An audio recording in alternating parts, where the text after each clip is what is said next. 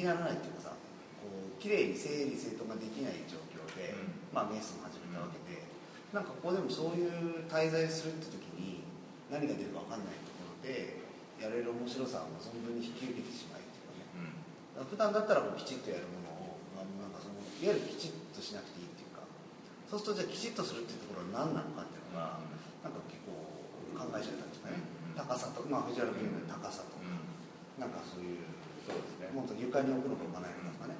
なんかいろんなものが考えられたなとはそうですね。そうですね。あとあの15分なんで、なんかとりあえずこうありますか？ねいい重要な議題みたいなものっていうのは重要な議題。重要な議題というか、まあ、一応あのアフタートークというあの毎回ねあの制作の後に2人か3人ぐらいがあの、まあ、何か今日の出来事みたいなであのものをちょっとつい話そうみたいなあの公開じゃない非公開のやつをやってて学生大で23人ぐらいいつも聞いていたんですけれどもあのなんかどちらかというと結構その毎日それぞれ進展する中でのあの状況説明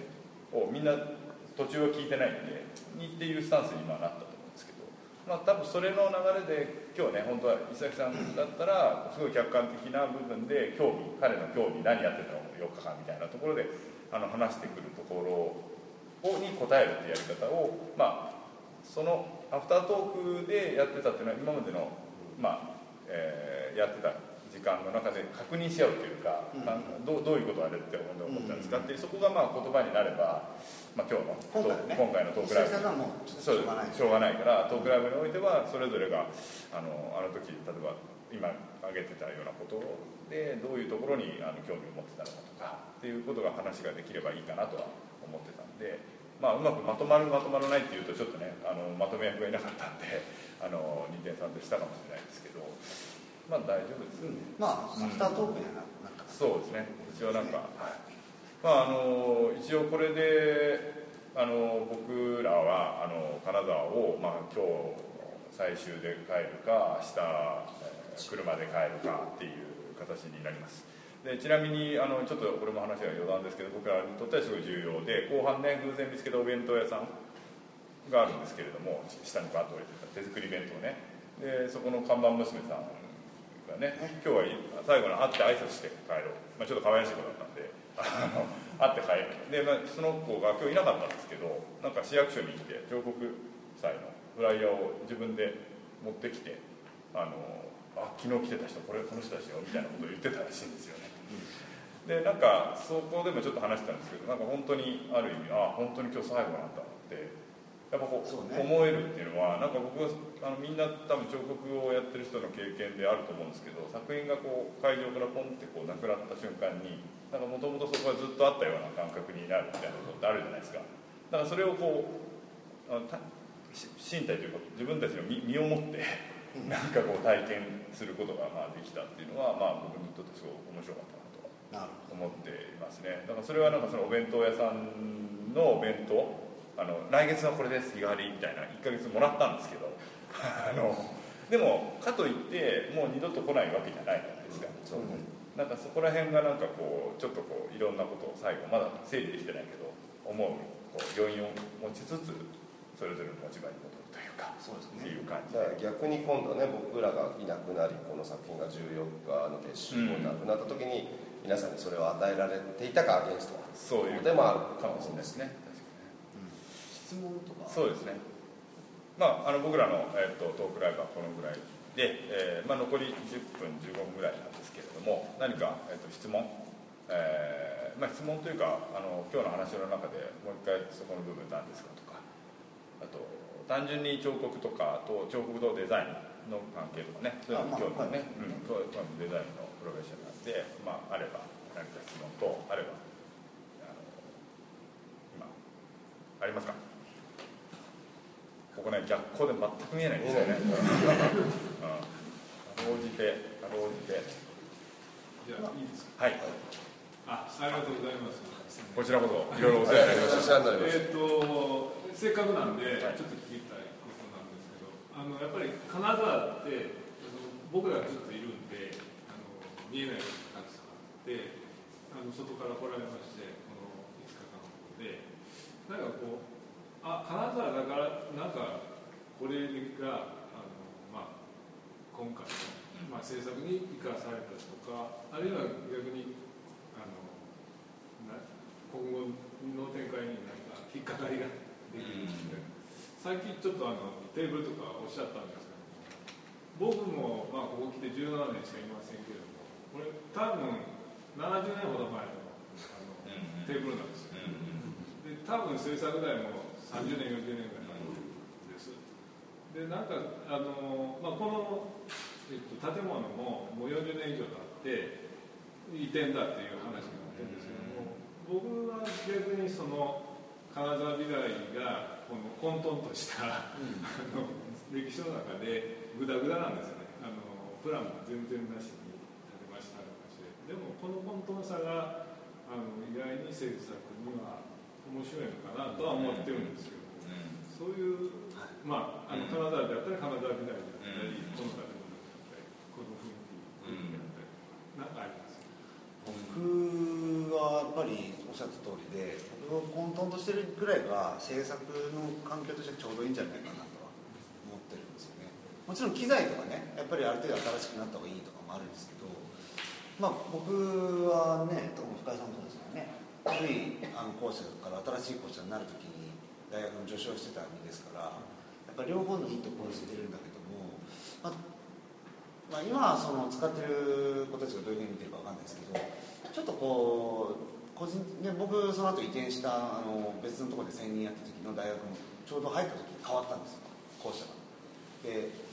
なんか最近多分どんどん変わりますよね金沢も移転されたりとか他の大学もちょっと校舎が建て増しになったりとかでちょっとそういう時期だと思うんですけどあんまなんか綺麗すぎたり広すぎたりすることが必ずしも学生にとっていいのかなっていうとちょっとなんか違うのかなっていう。なんか活用するっていう意図がどんどんなくなってくるんですよね。ちょっと不自由ぐらいが学生にとっては工夫する余地があったりしてであの僕らの環境をプレハブでね与えられたところから勝手に作ってきましたけど決してあの天井も高くないしあの最高のアトリエってわけじゃなかったかもしれないんですけど、うん。それぐらいの中で自分たちで工夫できたからいい場所にできたと思うんですよ、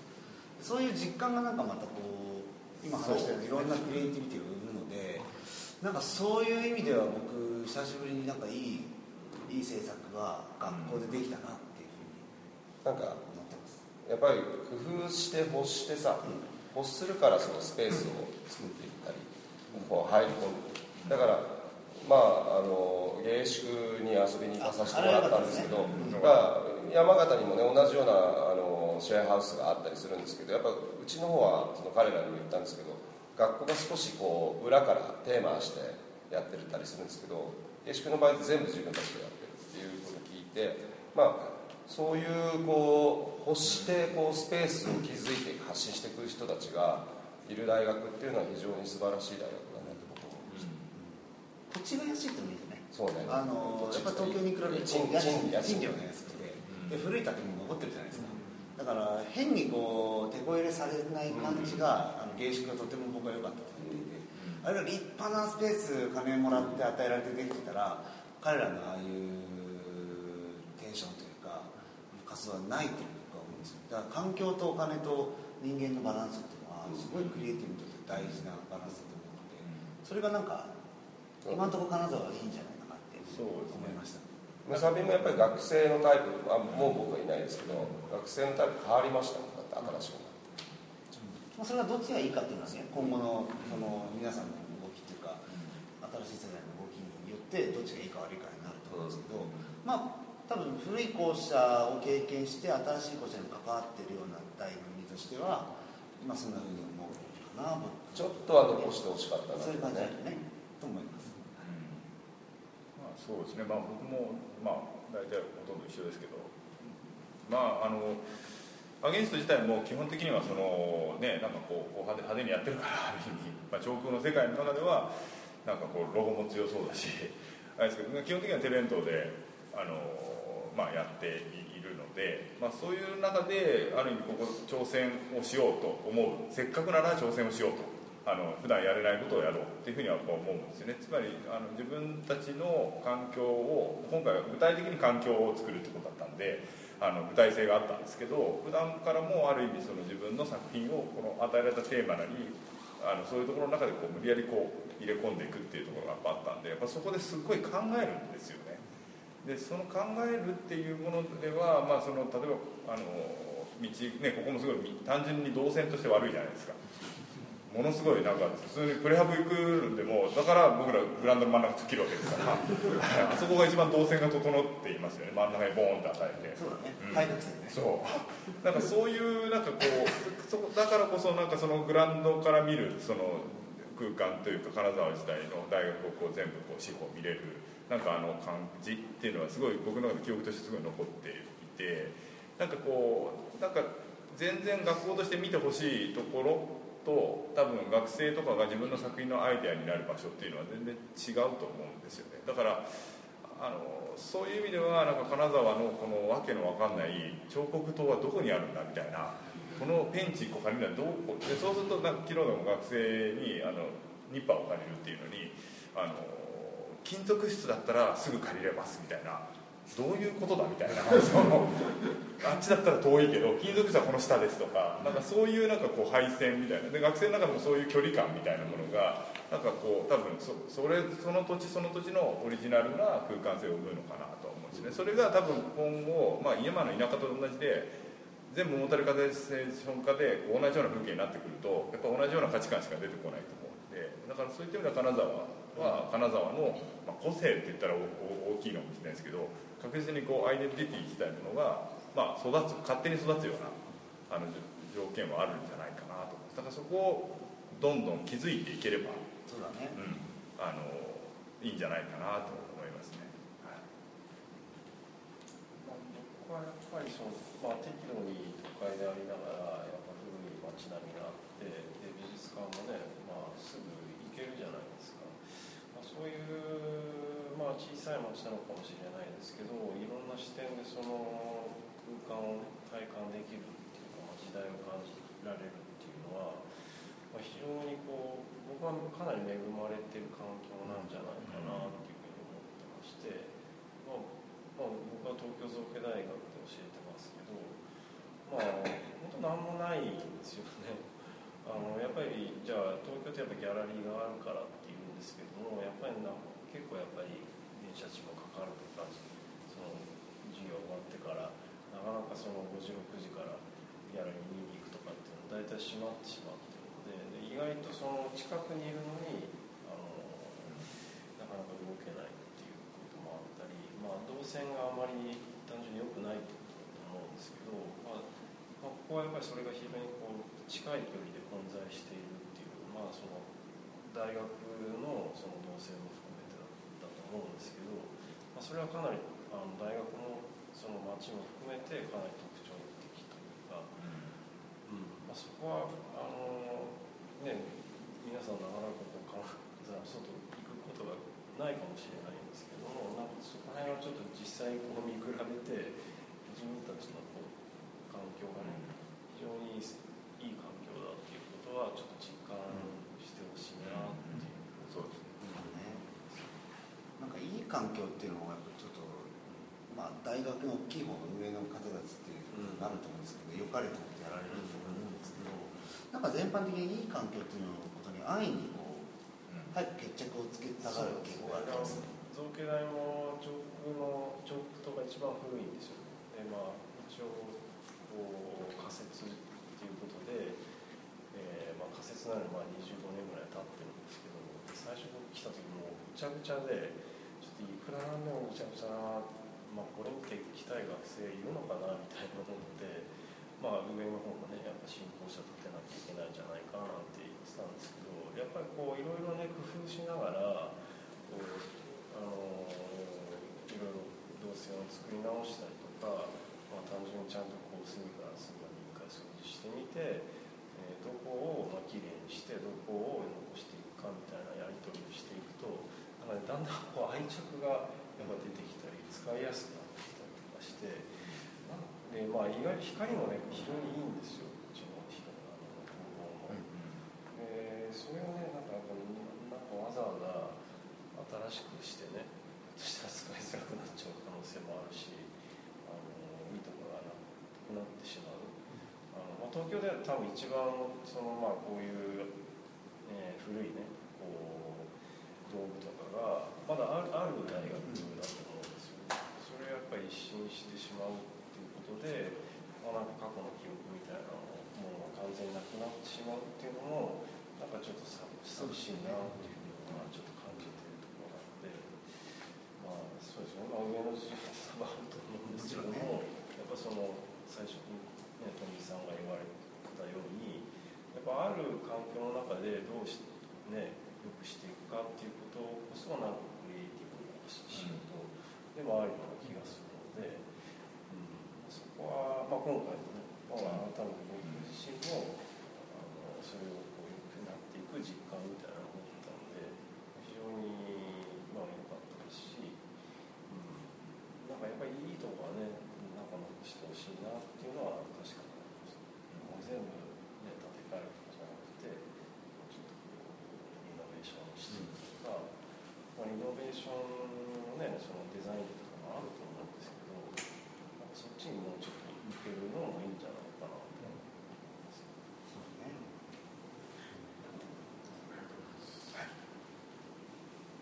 一応4時なんです。であの時間は来たんですけれどもまだ、えっと、僕らここにいて、まあ、5時過ぎぐらいですかね、電車の関係であの5時過ぎぐらいまでは、えーいます。で展示自体も、えっとまあ、一応5時まで、えーやっていますので今日から、えっと、オープンなので、えーまあ、皆さんあのとにかくあの短い時間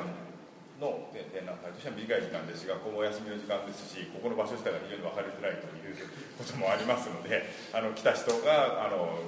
つないであの多くの人に、まあ、僕らのこう熱量というか、まあ、あのやってきたことを、まあ、見見見てもらえればいいかなと自分たちで言うのもあれですけど結構いい展示になったと思っています。はい、あのだからある意味まだ体力がもうね、まあ、ランプついてますけど シャキッと入れるのかなっていうのもまだいます。帰りの新幹線気をつけてくださいね。はい。あので、まあ、この場をお借りてであれですけどあのまあいろいろとねあの金沢消防車のあのことで、まあ、特にあの先生方もいろいろとあの、まあ、今回裏裏でっていう形になるのかなサポートしていただいたりあの特に一緒研究室に関してはい。ろんなものが届いて、本当すみません私いろんなものがちょこちょこ届いてあの申し訳ないなと思いましたけど、まあ、あとはねやっぱりあの実行委員のね村田君はじめあの皆さんにあの本当にあの感謝しております。あの本当に今回は密にあのやり取りをしたかなと思うし、まあ、今後の金沢彫刻祭のねあの中でも初めてイレギュラーな状態で始めて、まあ、大変だったと思うけど多分いい部分っていうものは、まあ、できればこうつなげていってほしいかなとは思いますので、まあ、今後ともよろしくお願いします。ありがとうございました。ありがとうございました。ちなみに、えっと、今日、えー今日一日限定でですね、あの本のあのアゲンストブックの販売を、えー手売り、えーさせていただきます。あのちなみにお釣り等は